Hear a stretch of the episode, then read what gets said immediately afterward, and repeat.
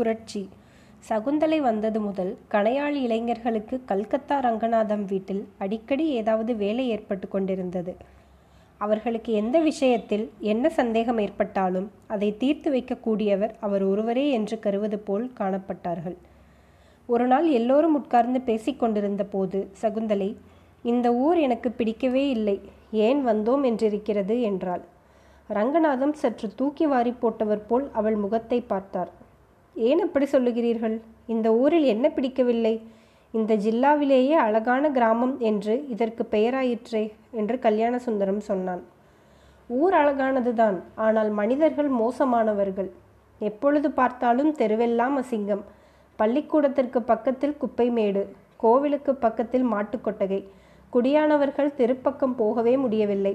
அவ்வளவு குப்பையும் நாற்றமும் நேற்று கொஞ்ச தூரம் போய் பார்த்தேன். முடியாமல் திரும்பி வந்துவிட்டேன் என்றாள். அப்போது அவள் தந்தை அதற்கு என்ன அம்மா செய்யலாம்? நம்முடைய ஜாதி வழக்கமே அப்படி.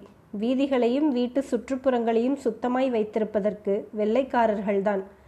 நமக்கு எப்போதுதான் அந்த வழக்கம் வரப்போகிறதோ தெரியவில்லை என்றார்.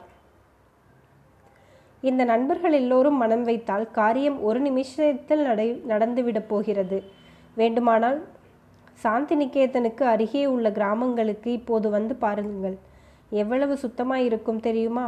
படித்தவர்களாய் உள்ளவர்கள் கொஞ்ச நாளைக்கு செய்து காட்டினால் மற்றவர்கள் அப்புறம் கிராமத்தை சுத்தமாக வைத்து கொண்டிருக்க தாங்களே கற்றுக்கொண்டு வருவார்கள் என்றாள் சகுந்தலை. அது என்ன அதிசயமோ தெரியாது. அடுத்த இரண்டு மூன்று நாட்களுக்குள் கனையாளியின் வீதிகளில் குவிந்து கிடந்த குப்பைகள் எல்லாம் எங்கேதான் போயினவோ? கல்யாணி கணையாளி இளைஞர்களுக்கு திடீரென கிராம சுகாதாரத்தில் அக்கறை உண்டாகிவிட்டது.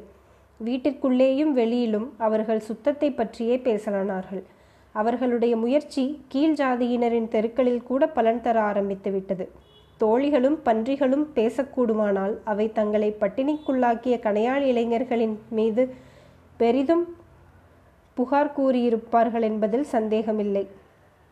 உண்மையில் குடியானவர்கள் எல்லோரும் கூட புகார் சொல்ல ஆரம்பித்து விட்டார்கள்.